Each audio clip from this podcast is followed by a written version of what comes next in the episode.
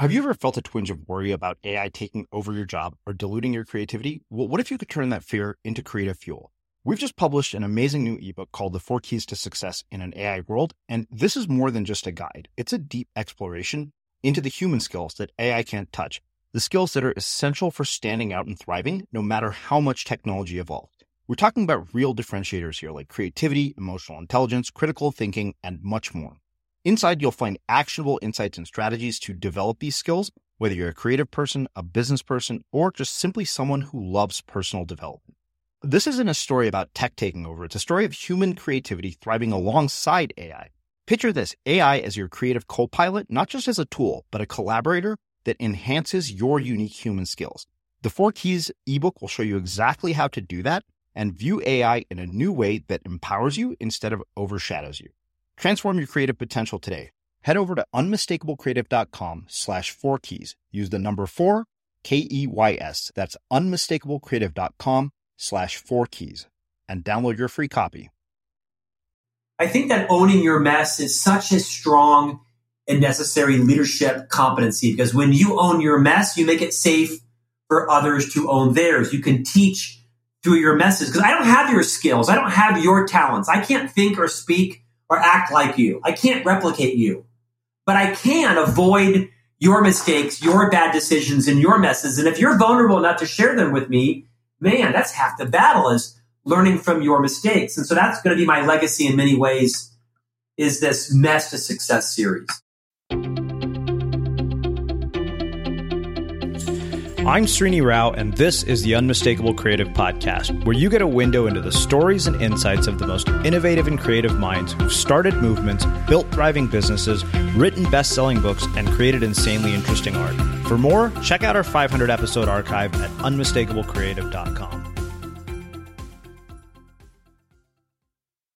Doing creative work can be kind of lonely, and that's why we built the Unmistakable Listener Tribe. The tribe is a community for professionals to connect and support each other. Everything is designed to help you grow your business and share what's working and what isn't. And that's true whether you're a business owner or an artist. You'll get access to feedback, live conversations with guests, and so much more. By joining the tribe, you become part of a community of creators who all support each other, and it's completely free. Hopefully, I'll see you there. Visit unmistakablecreative.com slash tribe to join. Again, that's unmistakablecreative.com slash tribe. Scott, welcome back to the Unmistakable Creative. Thanks so much for taking the time to join us. Hey, my honor. Thanks again for the platform. Yeah, absolutely. So we had you back here when you wrote Management Mess, and I, I, believe, if I remember correctly, we titled your episode "How to Become the Leader That People Would Want to Follow." Uh, and you have a new book out called Marketing Mess, and we will talk about that, of course, in a lot of detail. But before we get into that, uh, I want to start asking you, what did your parents do for work, and how did that end up shaping and influencing the choices that you've made throughout your life and your career? My mother was a full time stay at home mom, managed uh, the household, and was kind of a classic 1970s, you know, housewife and mother. Very blessed that my mother was able to stay home, chose to stay home, and raise my brother and I. My mother, my mother's never had a profession outside of the home. Um, and I think did a decent job, great job raising my brother and I. My father was a full time uh, illustrator, uh, mid level leader at a defense contractor, Martin Marietta, now Lockheed Martin. Worked a very sort of stable, classic career for better part of three decades, and we had a very, you might say, traditional '70s lifestyle. You know, raised in a middle class family in Central Florida. Yeah. I mean, what impact did that end up having on you? And, and you know, what kind of advice did your parents give you about making your way in the world and, and you know, career paths and all that kind of stuff? I think as I age and am now the son to three or father to three boys, our boys are, let's see, six, nine, and 11. I think it had a, it's increasingly evident the impact my parents' upbringing had on me for good and for bad, mostly for good, right? My parents were obsessed with stability there wasn't a lot of filet mignon and there wasn't any top ramen. It was sort of like, you know, metaphorically meatloaf every night. My parents were both raised in very um, unstable homes. My father's dad died when he was 10 of cancer and his twin brother died of polio. My parents, my mother's parents were alcoholics. And so they, I think they went overboard a bit on stability, mostly for good, some for bad. Not a lot of risk taking, not a lot of adventure, but like I said, a lot of stability. And I think um, my parents taught me the value of hard work. I mean, my, my mother, although not um, a professional outside the home, you know, I mean, you know, managing two boys and getting creative with a budget and keeping a house clean and cooking three meals a day and, you know, all of our homework. We were, my brother and I were taught the value of hard work, which I have one of the best work ethics of anybody I know. That's direct correlation to watching my parents, you know, mow the lawn and trim the bushes and wash the cars and change their own oil. And I don't do a lot of those things now because I'm able to hire and outsource them. But there's no question their stability and hard work ethic has paid off in how I parent, but also, and, and maybe some of the risks that I'm willing to take because they were unwilling to. So I, I appreciate all the good and the bad that they provided for us. Mostly good. Yeah. Well, so it's funny because um, I've always wanted to ask somebody this. So I kind of look back at sort of being raised by Indian parents, and of course, they're much like it sounds like your parents were stability, you know, strict discipline, work ethic. Uh, and it's kind of funny because I think uh, only now in in retrospect do I recognize that all the things that I thought were a pain in the ass about my parents and the way they raised me have been invaluable uh, as an adult. And I wonder what are the things that you thought were a pain in the ass about your parents that ended up being invaluable to you later on in life? You mean it's like kind of like general life lessons? Yeah, I mean things that they they made you do or forced you to do that you thought yeah. were kind of a nightmare. So, for example, when we were in school, my roommate had asked me once. He said, "Did you get straight A's?" And I laughed and I said, "Dude, getting straight A's was kind of a rule of of my parents' household. You didn't get your report cards put on fridges because Indian parents don't do that. That's just what they expect." And I realize now it wasn't actually about the grade; it was about developing the intrinsic motivation to actually finish something and do something well. Gosh, these are great questions that I've never been asked before, including by my by my therapist. So I had to think about that. I've been known to do that to people. uh, you know, we were not required to get straight A's. My brother did. I clearly did not. Uh, I, I kind of go back to my previous comment of we just were we were raised about the value of hard work. My parents would uh, were big on saving for a rainy day. My parents were never caught off guard. And so we did not take elaborate vacations and buy elaborate homes. We lived a nice upper class, middle, middle class family, upper middle class, I might say. We had everything we needed and not everything we wanted. And so mm-hmm. I was taught the value of paying cash for items. I mean, I, I have, you know, visceral memory, memories of my mother putting, you know, money in bank envelopes, power, phone, water, cable, church, tithing, donations, you know, the, the, the visualization of that was indelibly imprinted into me. Um, I think my parents wanted us to have a, a normal childhood, right? So, I mean, we, for us, normal was church on Sundays and to bed by 7.30 and breakfast in the morning. We read the newspaper. We, you know, um, played sports. We had music lessons. I mean, they worked really hard to provide us with a really, what they thought was stable well-rounded life. We went to the museum. We went to the library. Vacation for us was a four-day drive to Minnesota to see grandma, right? And, and that. truly four-day drive or five days. So not a lot of luxuries, but like I said, everything we needed, not everything we wanted. Yeah. Well, it's kind of funny because even having everything you needed but not everything you wanted is a fairly privileged existence. It is I now. recognize that. Yeah. I mean, I recognize that now. Like, I always thought, oh, you know, my dad is a college professor.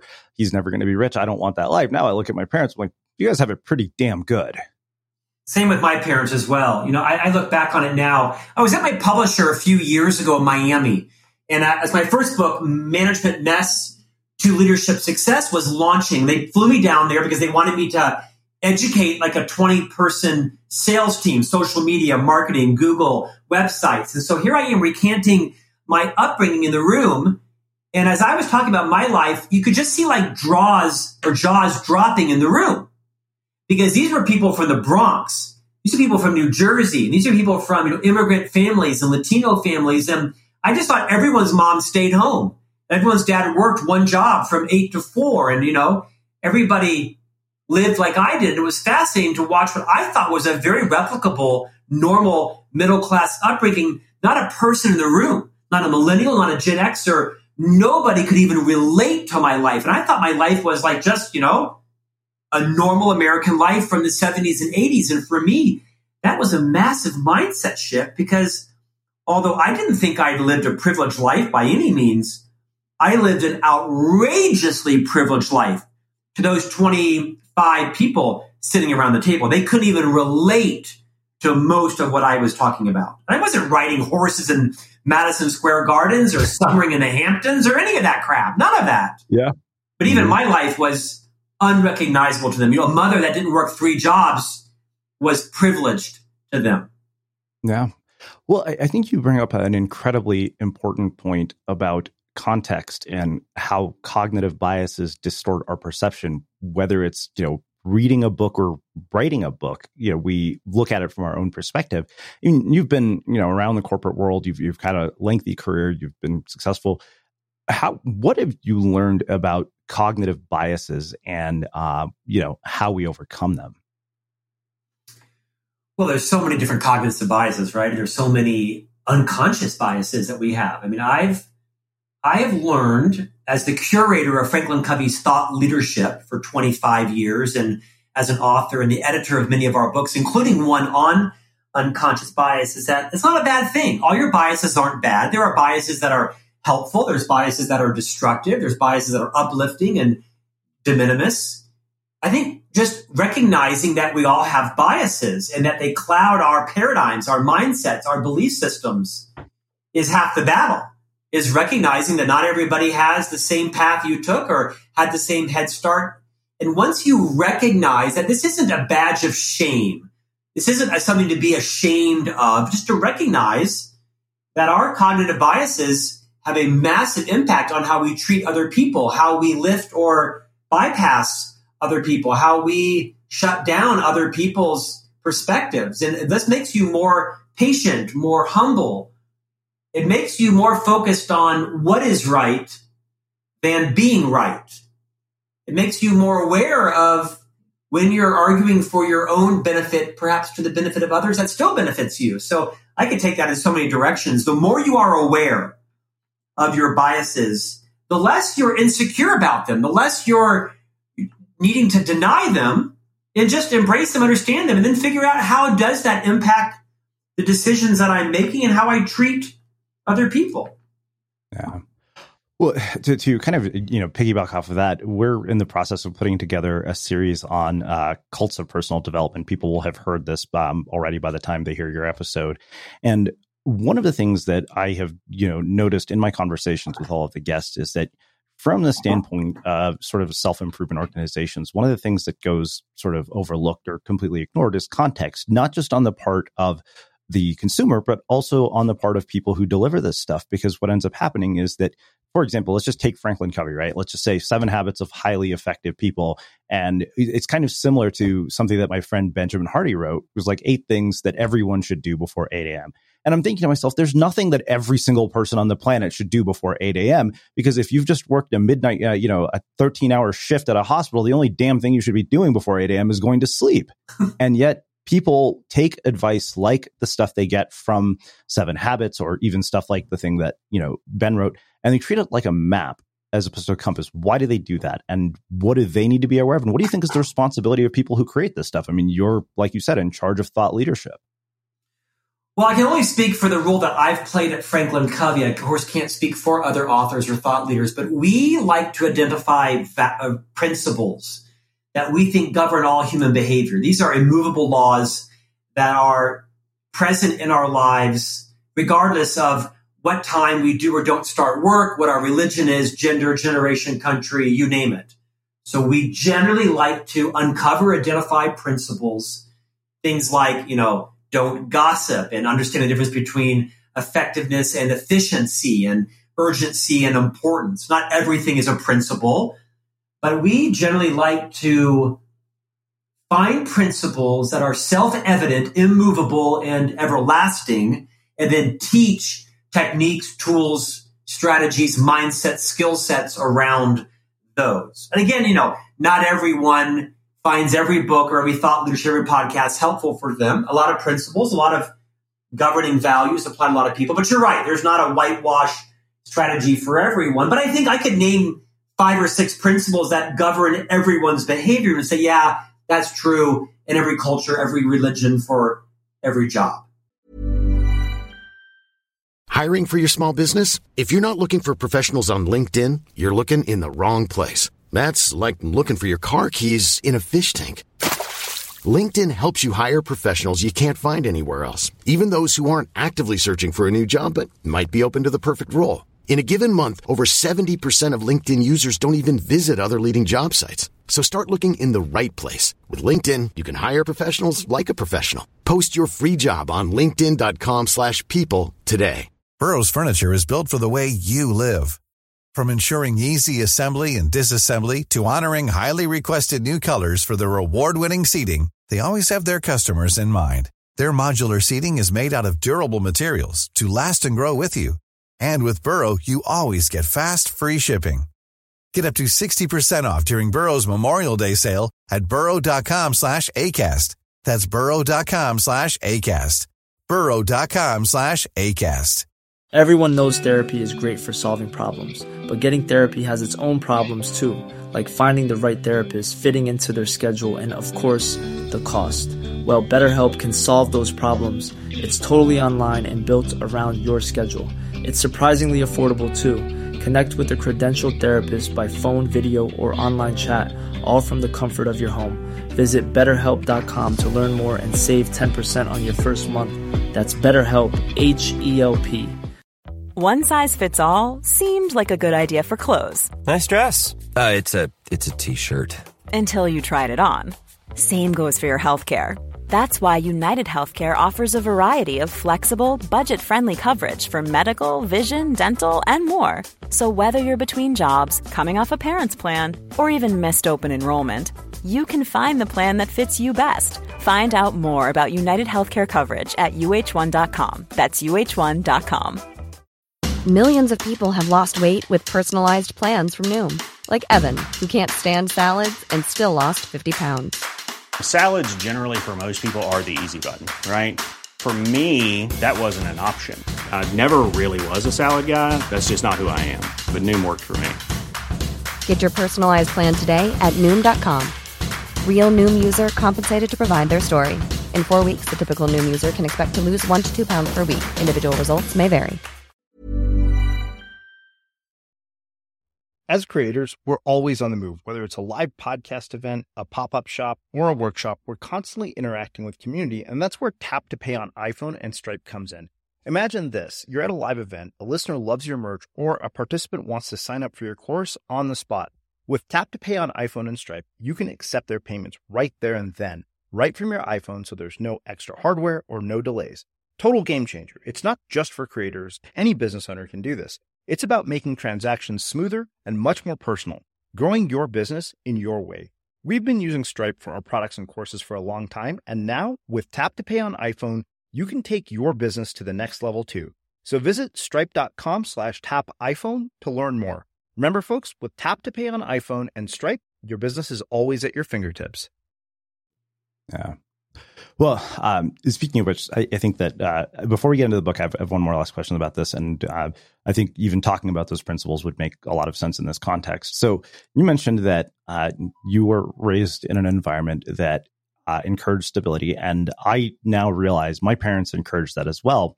And I was thinking about this, I was actually writing about this the other day. I said, you know, all advice is just based is observation based on personal experience, no matter who gives it. And uh, you know, I, the most ridiculous example that I have written about was, you know, I had the experience of dating women with small dogs, which led to the observation that they're a pain in the ass, and the advice that you shouldn't date them. Of course, that's totally nonsense because that's my bias based on my experience.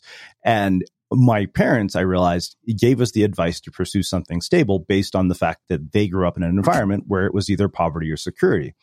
And so I wonder, having had that experience with your parents in which they encourage stability, what is the message you're passing on to your own children about the importance of risk? Well, I think my parents actually were a little too stable because they were very risk adverse for understandable reasons. So I've tried to balance that out. Now, again, I was the beneficiary of the upside of enormous stability, right? So when it came time for college, they had saved the money. When it came time, you know, to pay for all of their own expenses in retirement. they're not requiring my brother and I to do that. So there's massive upside to my parents' risk adversity. They never went boom or bust, right? It was all very meatloafish. And I think for me and my wife, we're trying to balance it out a little bit more, a little more. Like, like my parents are still in the same home that they were married in 58 years ago, right? My wife and I have owned five homes in nine years. Not because we were being a victim, but because we, you know, it was a business for us in some cases, right? And, you know, selling and flipping. My wife and I have done extremely well. It allows us to send our children to a private school education. So for us, we're just trying to balance that, you know, we always have money for our necessities. Great example. We were in Phoenix a month ago and uh, a, a, car that we own, a very luxury, expensive car, broke down in the middle of the Arizona desert. And my oldest son watched us have access to all kinds of options, right? Fly home if we need to, rent a car if we need to, have the car towed if we need to, um, rent, you know, whatever we needed to. We had, there was no stress because, you know, we had AAA that could tow us 500 miles if we needed to. So my boys see the value of, you know, having saved for a rainy day, but they also see the value of we're going to Italy in August and it's going to be a very wonderful life changing event. So we try to balance out what my parents taught us with the idea of, you know, I, I just quit a 25 year executive level job. I, you know, in the middle of a pandemic, I left a seven figure job to go out mm-hmm. and launch my own brand. My boys know that's a big risk, right? And we're not spending our money like we used to because I'm in the middle of a three year build of a, a brand and a strategy. So I think the boys are watching I hope what is a nice balance of save for a rainy day, don't overextend yourself, and occasionally, if you want to make a giant leap forward, you might have to take a risk that could not pay off, but don't bet the house on it. Yeah.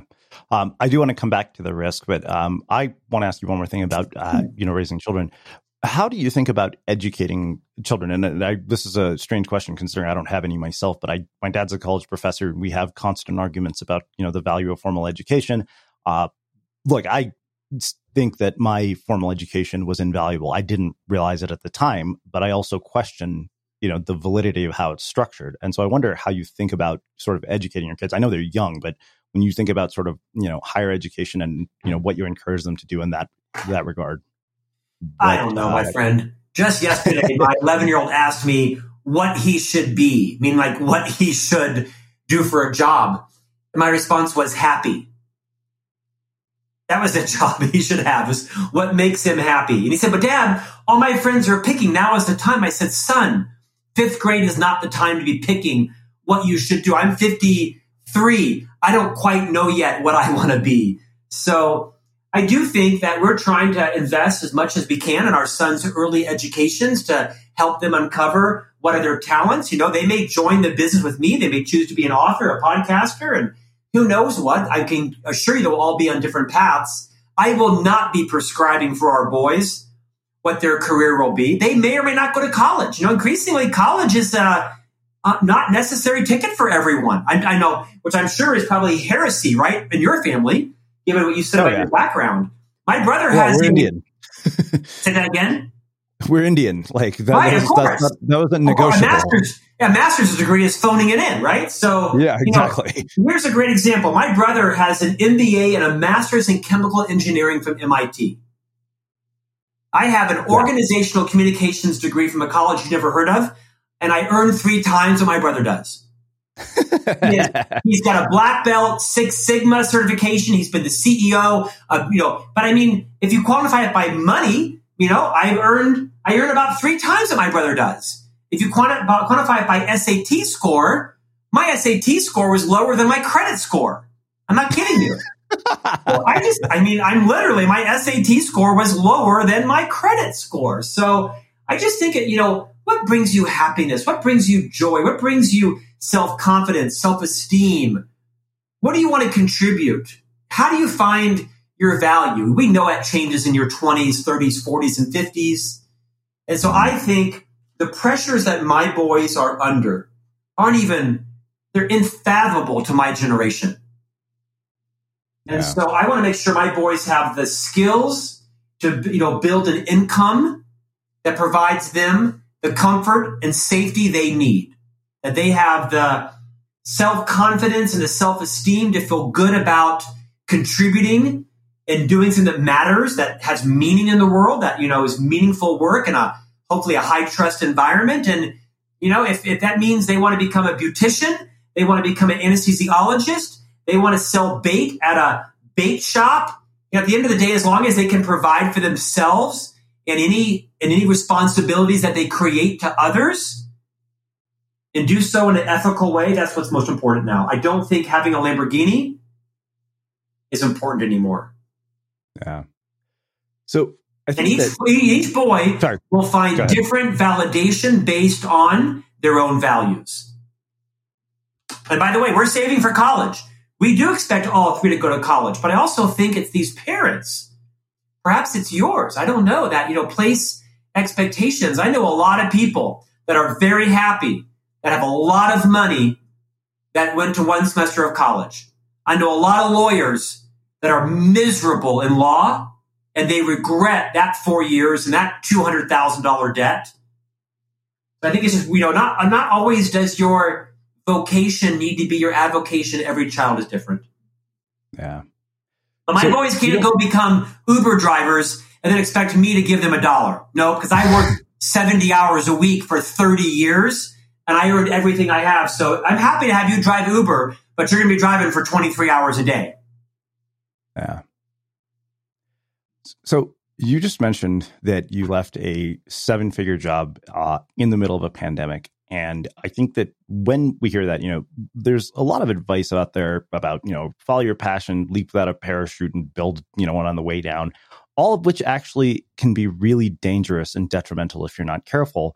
And I can't help but think that somebody listening to this basically says to themselves, well, yeah, of course, that's easy for Scott to say, take a risk and take a leap because, Yeah. you know, he has a seven figure safety net. What do you say to that person? Well, I think there's a difference between being reckless and being fearless.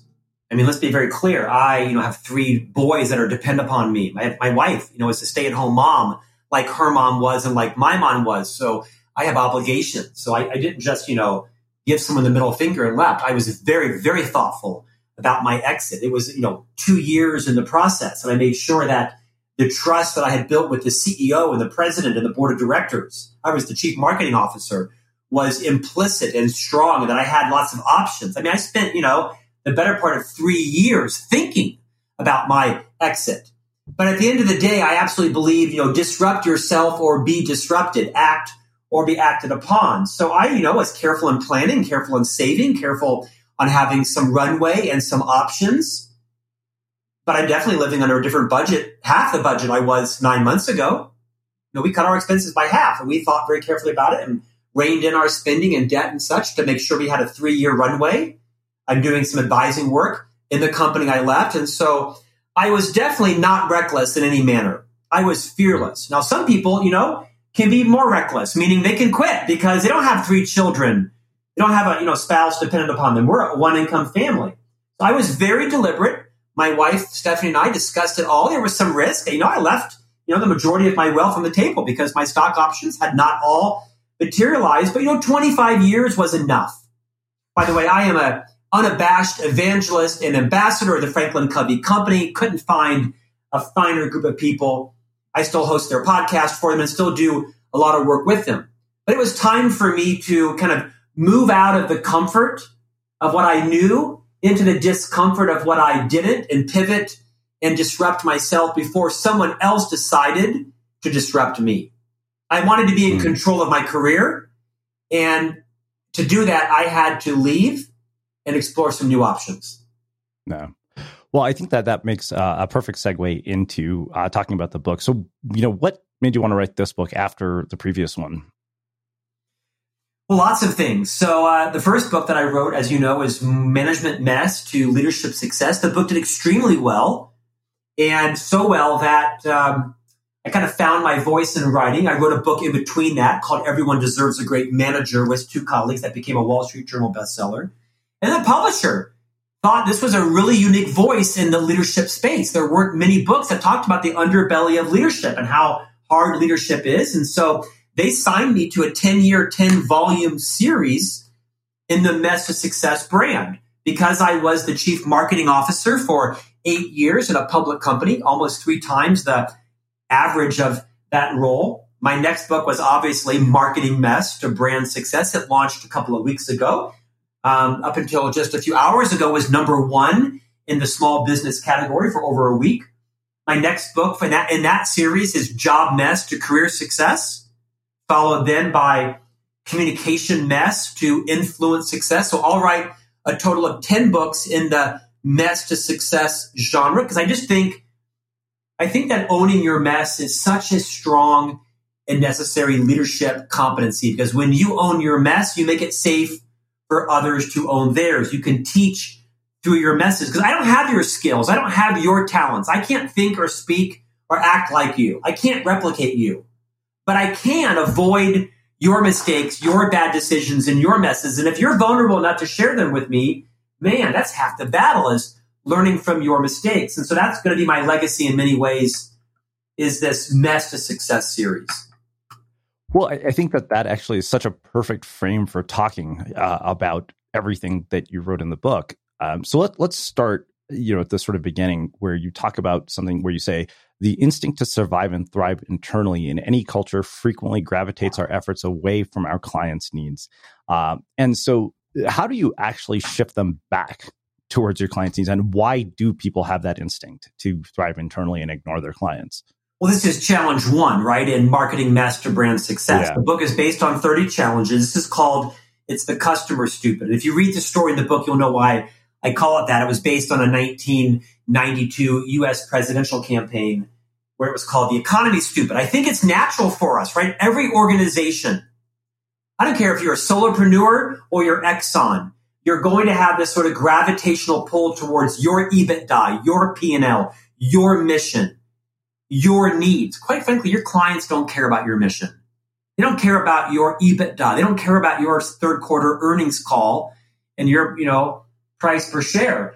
They care about their EBITDA, their third quarter, their needs. So in every organization, I write about how you should monitor how much you're talking about the client versus yourself. You have to recognize that there is this irresistible gravitational pull to focus on your business. And in many ways, marketing is responsible for being the voice of the customer. This is just a natural thing that every company goes through until they have perhaps the stamina, the discipline, the runway to be fiercely focused on their client. I once read that the best salespeople are not those that have memorized their third quarter revenue goal.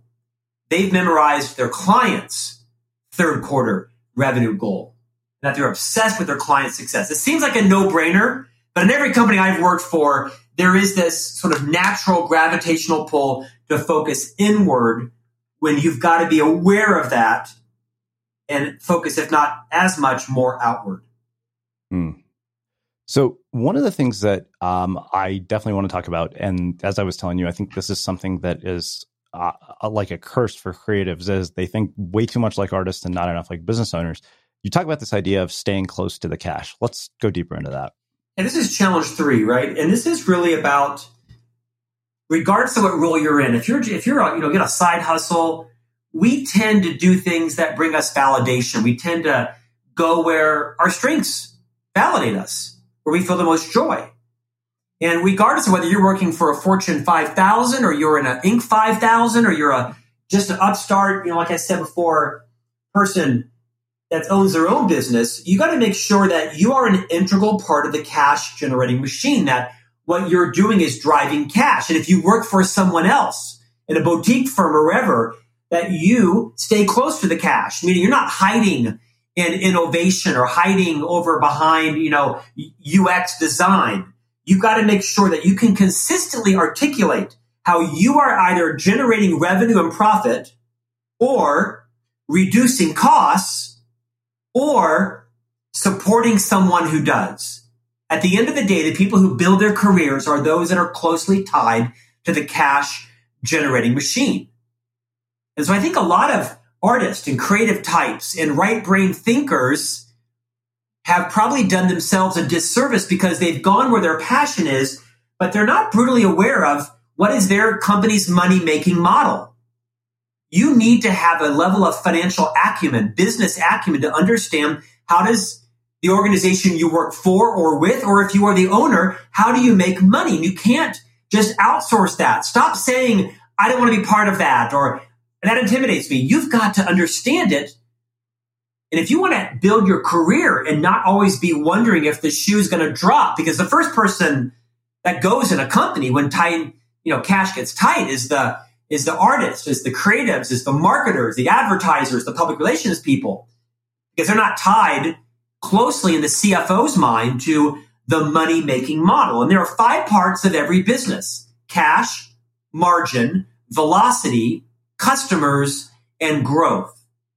And you need to understand which of those are most valued in your business and how do you stay close to those so that when the axe comes wielding, they realize, and they usually is someone in the C suite, oh, we can't possibly cut Tina because Tina is the brain behind this. And that's providing us with, you know, life generating cash or it's reducing customer churn or it's increasing our subscription or expansion rates.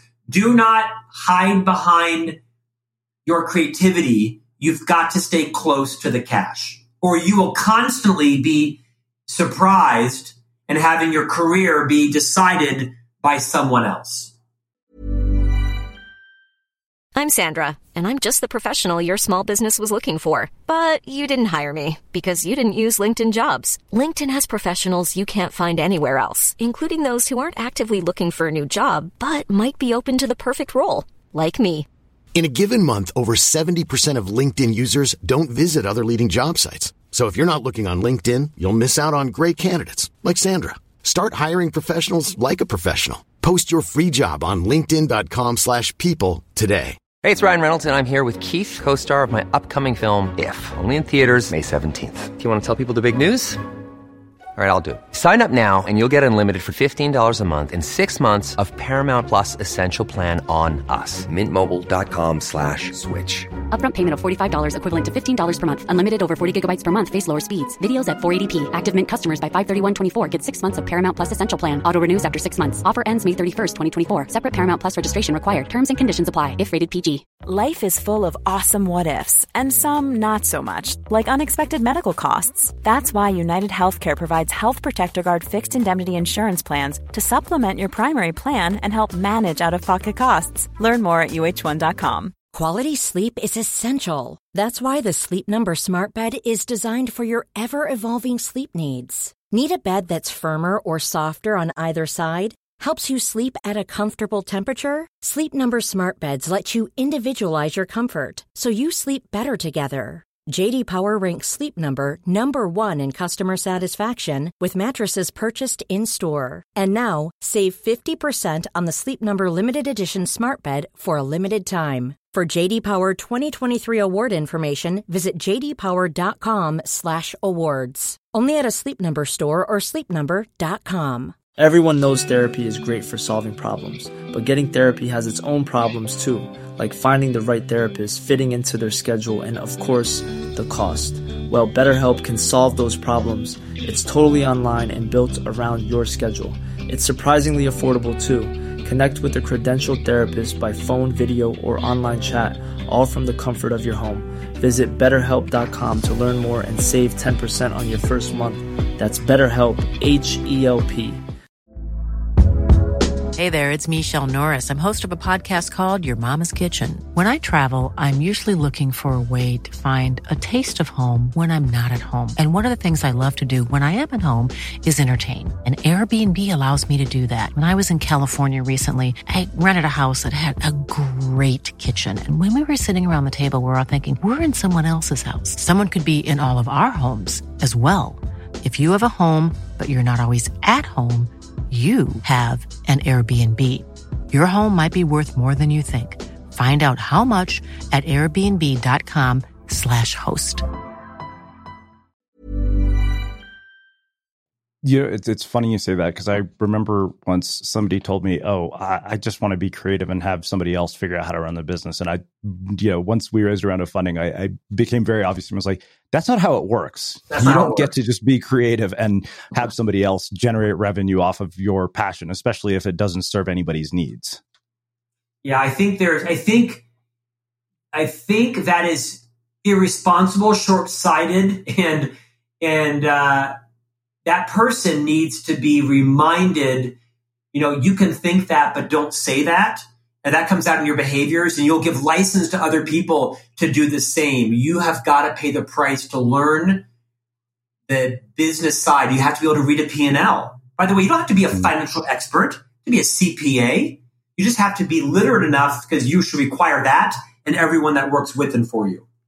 Yeah. Well, let's talk about this idea of lots of stuff that doesn't work because I, I think that one of my favorite Seth Godin phrases is this might not work. And I remember him saying, is that before I start any project, uh, before I attempt anything, I say to myself, this might not work. And I always love that because it basically reduces your sense of expectation, which I think often is what leads to disappointment for a lot of people. But you actually broke this up into several different parts. Parts um, when you say, you know, reduce the compunction to save the day, minimize or eliminate phrases you say too often. So let go. Let's go deeper into this whole idea of things that don't work. I think the general idea of this is to, you know, recognize as a marketer, as a as an entrepreneur, as a creative mind you probably have no shortage of great ideas, but there will always be more great ideas than there is capacity to execute them. Sometimes your own creativity can be your biggest enemy. So you might need to surround yourself with people that are good at process or linear thinkers. You might decide that if you're opening every meeting with, well, what if we did this? And what if we did that? And if you're a charismatic person, you might sell all nine of your ideas. Therefore, all nine are going to be executed at a B quality, then one or two at a A plus quality. It requires a perhaps unnatural level of self awareness. Sometimes you should not be throwing out 15 ideas. Perhaps you should. You know, I was privileged to interview Karen Dillon on the podcast that I host called On Leadership with Scott Miller. Karen Dillon is the former editor of the Harvard Business Review She's become a good friend of mine, and she is the co-author of the book with the late Clayton Christensen, How Will You Measure Your Life? Phenomenal book.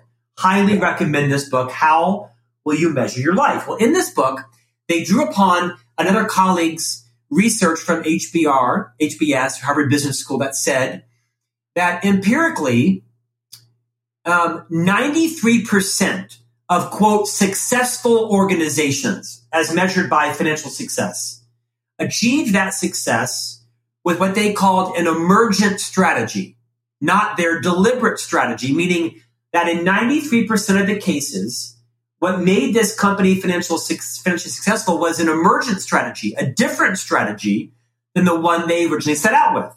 Only 7% of the time were companies successful with the original idea of the founder, of the creator. What was common 97% of the time was they had to pivot, they had to change, they had to be open to influence, they had to be willing to change their mind. Perhaps their genius idea was not the idea that was going to create success for the organization, for the entrepreneur, for the side hustle.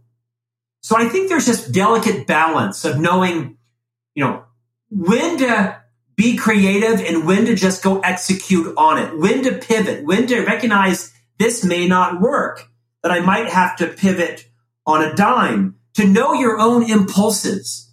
I love to save the day. I love to be the guy that rushes in and picks up the pieces and saves the day, not at the expense of anyone else, but I like to be the guy that's recognized as saving the day. I also work in, I like to work in urgency mode. I like to work in deadlines and have the dopamine and the adrenaline. The problem is I love to work in crisis mode so much that I'll cook one up. If one doesn't exist, I'll elevate something to crisis level so that I get the adrenaline. And therefore I'll elevate stupid stuff to crisis level. And my, my family and friends and colleagues know that. So I'd give them permission to call me out. I just think it's having self awareness to understand some stuff will work, some stuff will not, and to have the judgment of when you should pile on more stuff as you know kind of a plan B or plan C, or is your plan B, C, and D inhibiting you from executing on your plan A? It's just it's just this broad self awareness of how much is too much. Yeah. Let's briefly touch on process because there's quite a few other ones that I want to get to. But it, it's funny because I think this is something that creatives resist a lot. And I know you wrote about this because I, I realized that every single thing that we produce is here at Unmistakable Creative is the result of a system and a process. And it's something that I literally am basically constantly tweaking to maximize output. Sorry, I missed your question in that. Yeah. So let, let's, uh, so, you know, process is one of those things uh, to your point that creatives resist how do people uh-huh. build one because i know that building process has been essential i mean uh, victor cheng wrote this amazing book called extreme revenue growth which i basically beat like a dead horse to anybody i talk to um, like i treat it like the bible because he says that one of the things that he does, uh, you know, in taking a company from a million to 25 million in revenue, one of the very first things he does when he goes into any organization is he has them literally document every single process for every task. It's a superb book. Your recommendation is well served. What you're speaking about right now is Challenge 12 install processes to, to harness creative minds. Now, this may or may not be a reasonable statement, but I think the majority of marketers, of creative types, right brainers, generally loathe processes. They're usually more uh, spontaneous. There's like me, they're perhaps sometimes precocious in their thinking. And I mean, I haven't had a linear thought my entire life. I, am not very good at processes. I'm good at vision. I'm actually great at executing, but I don't always know what what should come after B because sometimes I put J after B, right? So I have to have the self awareness again to surround myself with people that are linear thinkers that know how to get from A to B, and sometimes my creativity needs to be reined in because I think a lot of times our unbridled creativity can interrupt our results, can interrupt with so many ideas that we actually never land the plane. The plane just runs around and runs out of gas. So I think all creativity needs some level of structure to safeguard its success because I think the, the most genius creative types complement their right brain thinking with left brain thinking, perhaps those around him to push back, to harness, to focus, to put some guardrails on so that we're not just, you know, kind of running around and then running out of gas. And this was not easy for me because as a creative thinker, as a CMO, I did not like people reining me in. I was a big thinker, shock and awe, right? Bigger was better and everything.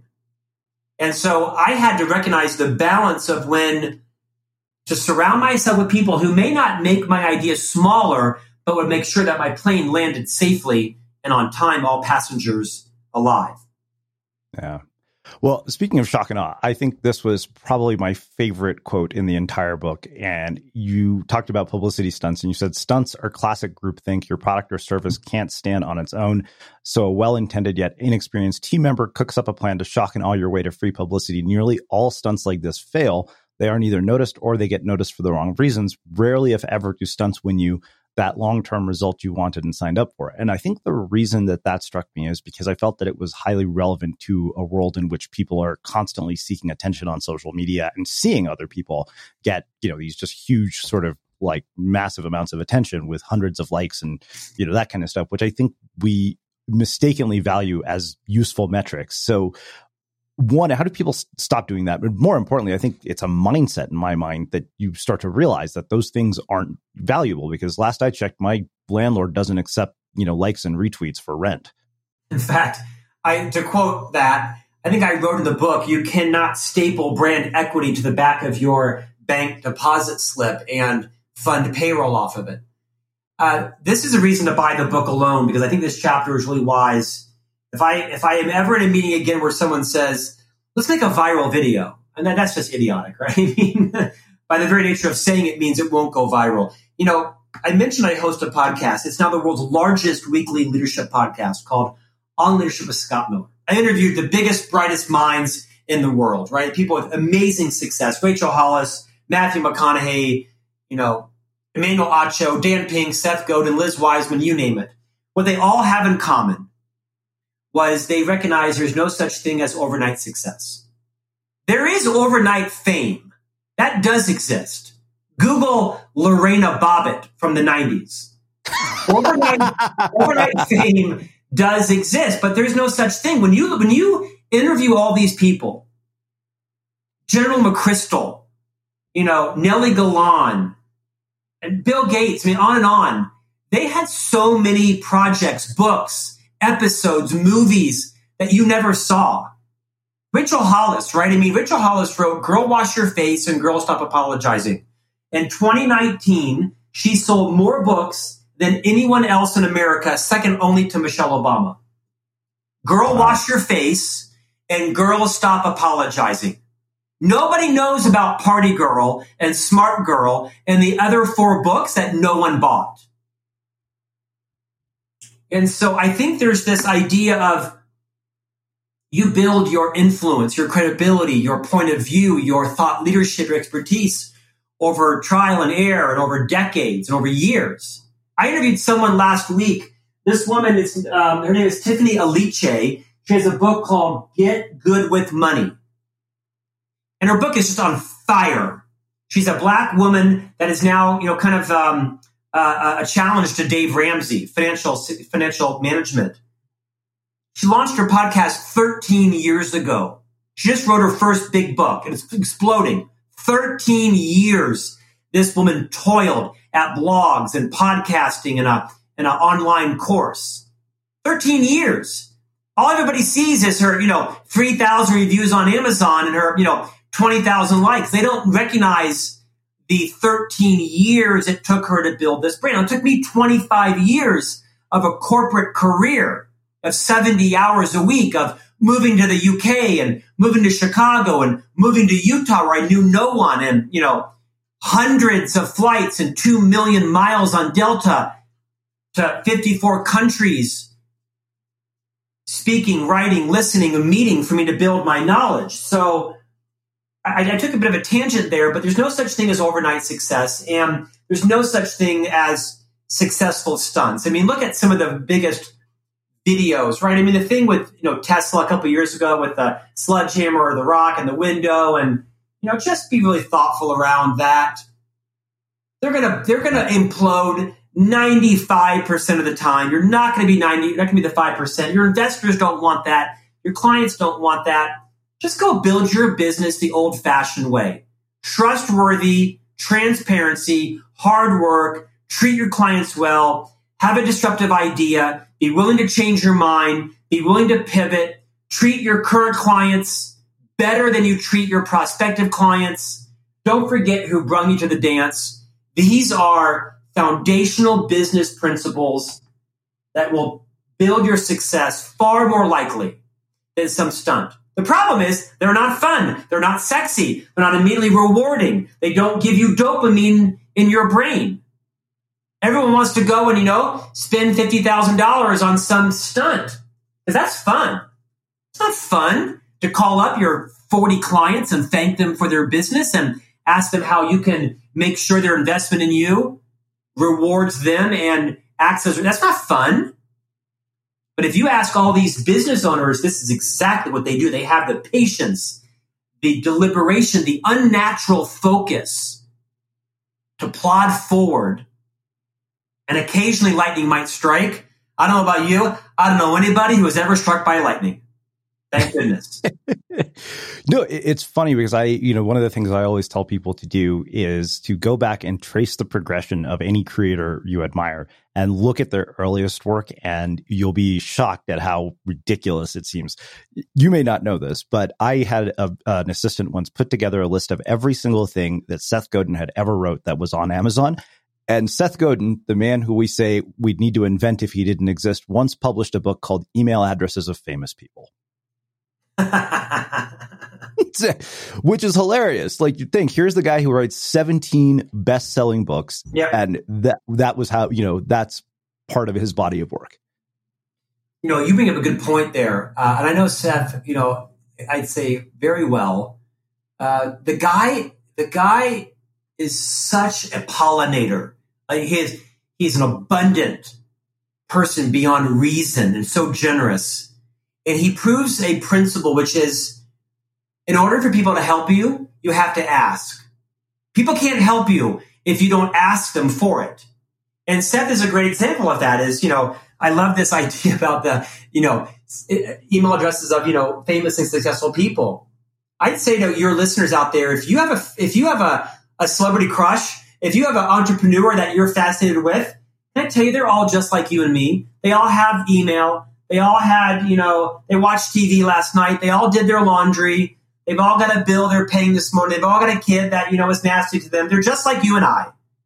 And so do not ever hesitate to reach out to someone who's your, who's your idol, who's your coach, who, who could be a mentor to you and say, Hey, I'm doing this and I'm struggling. Could you give me 15 minutes to tell me some, give me some advice on this? You'd be shocked at how many of these major, major thought leaders and celebrities and successful business would love to, you know, give someone a, a helping hand. Do not ever hesitate to ask for someone's help. They've all got an email address. They're all checking their LinkedIn. They all watch their Instagram. They all watch their Facebook. They're all bored on a Sunday afternoon because it's raining outside and they're on their Instagram looking at all the adoring love. They'll come across your private message. They're just like you and I. The difference is they might have started sooner and they probably worked harder. Hmm. Well, let's talk about um, uh, three components. I think these were really interesting and I think very relevant. Uh, personas, the customer journey, and promoters. So let's start with developing personas because I, I, really liked what you said about the fact that we kind of come up with these sort of you know fictitious uh, people that are just characters characters based more on poetic writing and stock photos than facts. um, so how do you actually create real ones? You know, sort of map out a customer journey and then figure out who your promoters are and leverage them. Uh, this was a bit of a controversial chapter, and I don't know if you agree with my premise in it or not, but you know, the story that I share, I think, is is an answer to your question, I, and I'll give away part of this book. It's I, I shared a story of uh, a private community I used to live in in Park City, Utah, a fairly affluent committee or community, very diverse. Um, not economically diverse, but very diverse, you know, in terms of race and and and, um, and paths to success. And we all got called together for an HOA meeting because the community was kind of aging out. We were kind of, you know, getting our butts kicked in terms of new homeowners and new buyers to more progressive communities. So the community hired an outside branding agency to develop a, a, a, a buyer persona for our community. So you would think this would be like, you know, this is the kind of person that we should market our community to. So if we want to sell our homes, they will buy it. So they, they, they hired this agency at an HOA meeting. By the way, this, this HOA meeting is full of billionaires and millionaires and, and then, you know, posers like me, right? We probably own the cheapest house in the community. And this person showed a PowerPoint deck of, I'm not shitting you, a bicycle with a basket on the front and a field of lavender in the south of France with a bottle of Bordeaux, Bordeaux wine and a baguette and they and they and they set up on the screen. This is the buyer persona of the lifestyle of our buyer. And I looked at them and I, I scooted my chair away from my table, and you could hear like an audible gasp in the room because everybody's thinking, "Oh crap, Miller's got something to say." And I raised my hand and said, I don't know about you, but I'd never been to the south of France. And I'd never been in a field of lavender. And I sure as hell wasn't having a baguette with a bottle of Bordeaux. What the hell is that? That's not a that's not a buyer persona. A buyer persona is um, an anesthesiologist from Austin, Texas, that works 80 hours a week, and she and her partner ski Deer Valley three times a year, and they're five years from retirement, and they're looking for a home because they're tired of VRBOing, and they want to retire here. And you get the point, right? Uh, Buyer yeah. persona is a tech entrepreneur from Silicon Valley that has three children and they want to get out of the hustle and bustle of the city and have a more, you get the point, right? That, that's a buyer persona. Now you go after YPO. Now you go after, you know, people that are, you know, venture capitalists. You go after, that's a buyer persona. Not a, not a baguette and a bottle of Bordeaux and a fee. What the hell is that? So you want to just make sure you know your lookalikes and you're brutally grounded in reality and who is your ideal customer? What journey are they on? What circumstance are they in? What is their circumstance? What is their job to be done? What is it they're going to hire you to solve for them? In this case, it was two lesbians that are highly professional in Austin, Texas, and one is an anesthesiologist and she's on burnout and her partner or wife or husband for that matter is tired of paying four grand a night for a VRBO and for the cost of three trips here, they can own a home and eventually retire in. That's a buyer persona. Get really specific. What is the ideal circumstance or circumstances that your ideal client is in and go after them? Because I think the object is not to build your business with the most number of clients. It's to build your business with the fewest number of clients. Yeah. Wow. So let's talk uh, about leveraging promoters. And then I want to talk about navigating all things digital because I think you had some really eye opening points there that people need to hear. Um, but you basically, when you talk about leveraging promoters, and I'll, I'll do this in a sort of selfish way. So, uh, you know, we have uh, some really loyal listeners who absolutely love us. And talk about who, why, what do we know about them? How often do we communicate with them? Feedback mechanisms, shaping a narrative and incentives. So, we were to do that with our own, you know, biggest fans, what would that look like? I'm going to be vulnerable and own my mess. So I also own a career coaching business. I'm not a one-to-one career coach, but I've launched a online career coaching video-based series called Ignite Your Genius. There's 14 modules and people can subscribe to it. That's not a pitch for the business, but the setup for my story. Launched about four months ago and have about a thousand people that have swiped their credit card and are going through my Ignite Your Genius career coaching business, right? How to become less accidental and more deliberate with your career business. Well, it has plateaued a bit and I'm sort of scratching my head. And so the, you know, the natural idea that comes to mind is let's go after, you know, everybody who has a career development title in corporate America and, you know, offer them the subscription in hopes that they'll buy it for their company. Well, let's license the intellectual property to major corporate universities that have a, you know, in-house career, you know, a thousand ideas on how to develop more business. Isn't it odd that the most important business segment at the top of our brainstorming session wasn't, let's go back to the thousand people. Let's check in with them. How did it go? Did you finish? Where did you struggle? How can we help you? Do you have any friends or colleagues who might be interested in this? If you were stuck at module four, is there a reason? What can we do to move you forward so you have a great experience so you become a raving fan? And a referral for us? Do you have any interest in your organization for others that might like to go through it? What can we do to make sure that you got everything you did or needed out of your subscription, your $158? Did you, so there's a thousand people that I should be calling and emailing, emailing and networking with, not to try to get more money out of them, just to make sure that they had a great experience with my product. But if you look at the chart pad, it's like nine things on new clients and new opportunities and, you know, five kits in the, in the mail every day to new people. No, let's go back to the thousand people that have already extended some trust to me. I think this exists in every organization. We get bored with our current customers. We want to go out on the hunt because that's more exciting, it's more exhilarating. I use some great examples of how there are some great organizations that, you know, perfect this. They just they know where their bread is buttered. They dance with the one who brung them. Doesn't mean you should always be having a prospecting strategy. I'm, I'm not, I was a sales executive vice president for a decade. I know the need to balance hunting with gathering extremely well. But there's this idea of recognizing that you're building brand ambassadors. Are you ignoring them? A, there's a restaurant in Salt Lake City that I go to. We go every week and we spend $130 because the owner of the restaurant is there every day, welcoming us, thanking us for our business, making sure that our, you know, boys are taken care of, refilling our iced tea, chatting with us, thanking us for our business. And I post about it on Instagram. We go back every week and instead of earning, you know, $100 from us once a week, he'll earn, you know, $7,000 from us all year long because he's present with his current customers. I think it's an underrated business principle that so many businesses forget about. Yeah, I mean, especially when you live in this world that is sort of obsessed with scale and hockey stick growth and unicorns. Uh, our friend Paul Jarvis, who was also a guest here, wrote a book called A Company of One, and then there was I don't remember the name of it. Was I know the author Bo Burlingham wrote a book that about businesses that intentionally stayed small. Yeah, for this very reason. Yes. Uh, well, let's wrap this up with probably the second favorite thing uh, that I had in the book, which was about navigating all things digital. You said over deliberate, don't overbuy up front, master and fully implement what you already have. And it made me think of an experience I had recently. So our investors usually will send out, you know, different resources to all of the people in our portfolio at PodFund.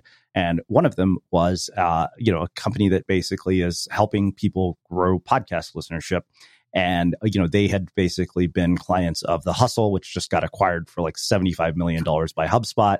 Uh, you know i think morning brew and, and, a bunch of really really big properties. And so i talked to them uh, i talked to two references and then i sent it over to our hosting provider and had them look at it. The hosting provider was the only one who said don't do this. And so i waited to see what would happen. And one of our other portfolio uh, you know, uh, podcast actually did, and the results were less than stellar. Which is why I think I loved this chapter because it speaks to a lot of what I think is a bunch of bullshit in the online marketing world, which is everybody should do something. Like everybody should start a podcast. Everybody needs to be on Snapchat. Um, so let's talk about these three concepts: over deliberate, don't overbuy up front, and master and fully implement what you already have. You know, it's intriguing. I'm, I'm delighted that you ended with this. I wrote a book called Marketing Mess to Brand Success. 30 challenges to transform your organization's brand and your own. You would think I would have a chapter on SEO, a chapter on Google Analytics, a chapter on marketing automation, a chapter on CRM. I, I know I, I, didn't write a single chapter on any of that stuff. Those books have been written; they're written daily. Google that. I, I, I wrote one one chapter kind of about technology, kind of one things. Chapter twenty seven: navigate all things digital. And my big advice that you kind of recapped here is just be really thoughtful. You know, I've, I've, I have a 30 year career. I have never met an organization whose CRM was their only CRM. They always buy the wrong one first, and then their second or third CRM becomes their, you know, evergreen ongoing CRM.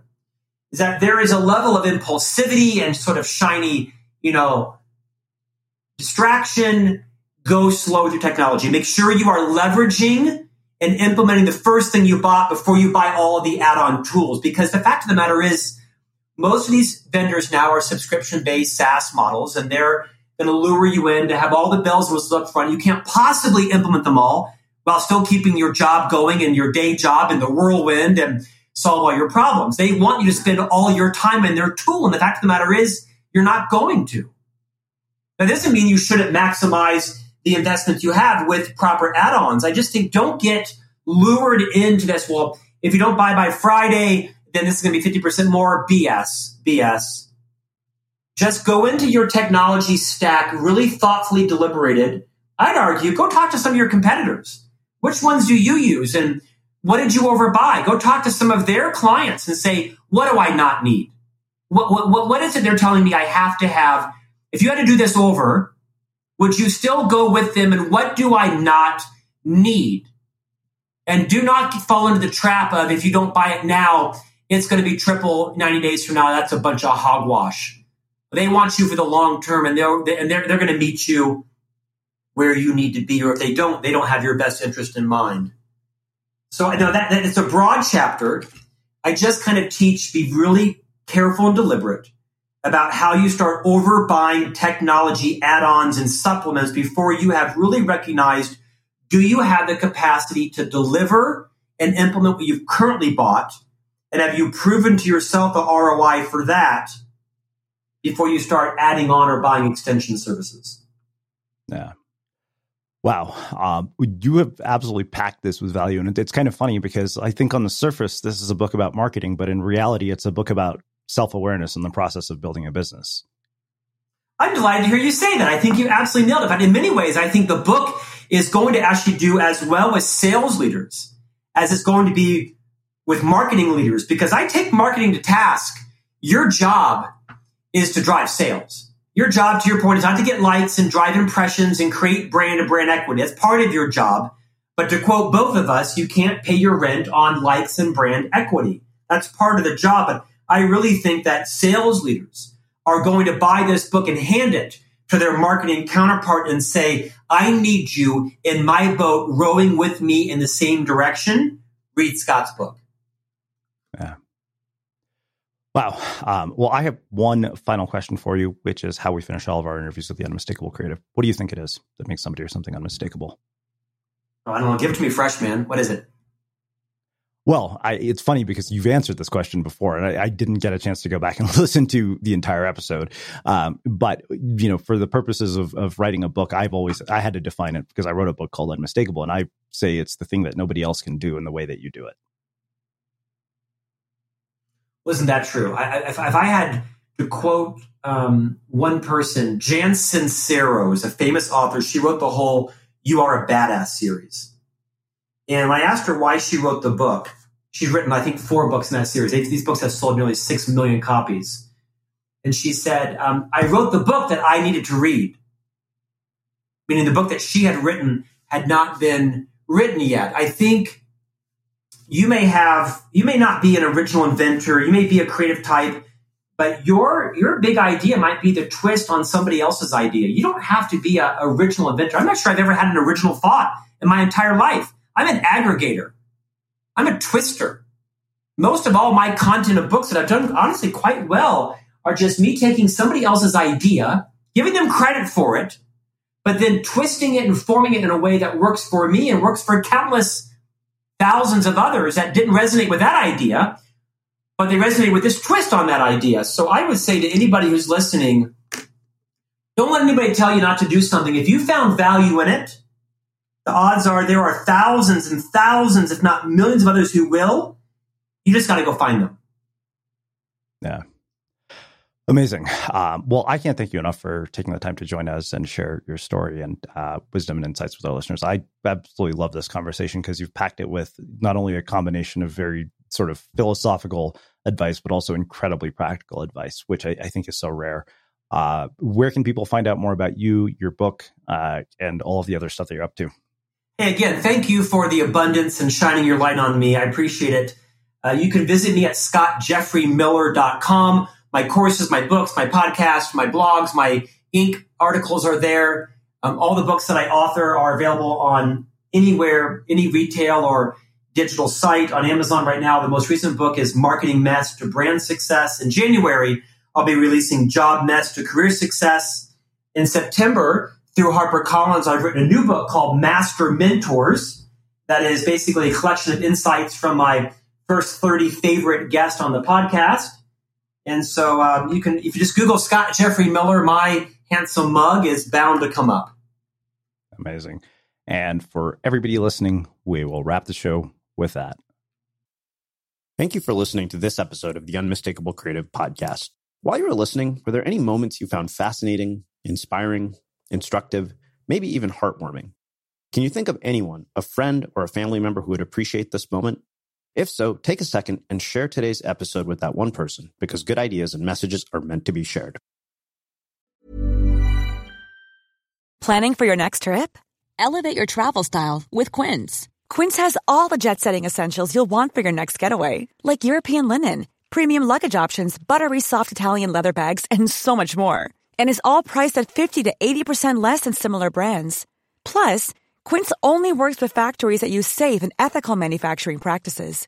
Pack your bags with high-quality essentials you'll be wearing for vacations to come with Quince. Go to quince.com/pack for free shipping and 365-day returns. Mom deserves the best, and there's no better place to shop for Mother's Day than Whole Foods Market. They're your destination for unbeatable savings, from premium gifts to show-stopping flowers and irresistible desserts. Start by saving 33% with Prime on all body care and candles. Then get a 15-stem bunch of tulips for just $9.99 each with Prime. Round out Mom's menu with festive rosé, irresistible berry chantilly cake, and more special treats. Come celebrate Mother's Day at Whole Foods Market. Even when we're on a budget, we still deserve nice things. Quince is a place to scoop up stunning high-end goods for 50 to 80% less than similar brands. They have buttery soft cashmere sweaters starting at $50, luxurious Italian leather bags, and so much more. Plus, Quince only works with factories that use safe, ethical, and responsible manufacturing. Get the high-end goods you'll love without the high price tag with Quince. Go to quince.com/style for free shipping and 365-day returns. Imagine the softest sheets you've ever felt. Now imagine them getting even softer over time. That's what you'll feel with Boll and Branch's organic cotton sheets. In a recent customer survey, 96% replied that Boll and Branch sheets get softer with every wash. Start getting your best night's sleep in these sheets that get softer and softer for years to come. Try their sheets with a 30-night guarantee. Plus, get 15% off your first order at bollandbranch.com. Code BUTTERY. Exclusions apply. See site for details. Have you ever felt a twinge of worry about AI taking over your job or diluting your creativity? Well, what if you could turn that fear into creative fuel? We've just published an amazing new ebook called The Four Keys to Success in an AI World. And this is more than just a guide, it's a deep exploration into the human skills that AI can't touch, the skills that are essential for standing out and thriving, no matter how much technology evolves. We're talking about real differentiators here like creativity, emotional intelligence, critical thinking, and much more. Inside, you'll find actionable insights and strategies to develop these skills, whether you're a creative person, a business person, or just simply someone who loves personal development. This isn't a story about tech taking over. It's a story of human creativity thriving alongside AI. Picture this AI as your creative co pilot, not just as a tool, but a collaborator that enhances your unique human skills. The Four Keys ebook will show you exactly how to do that and view AI in a new way that empowers you instead of overshadows you. Transform your creative potential today. Head over to unmistakablecreative.com slash four keys. Use the number four, K E Y S. That's unmistakablecreative.com slash four keys and download your free copy.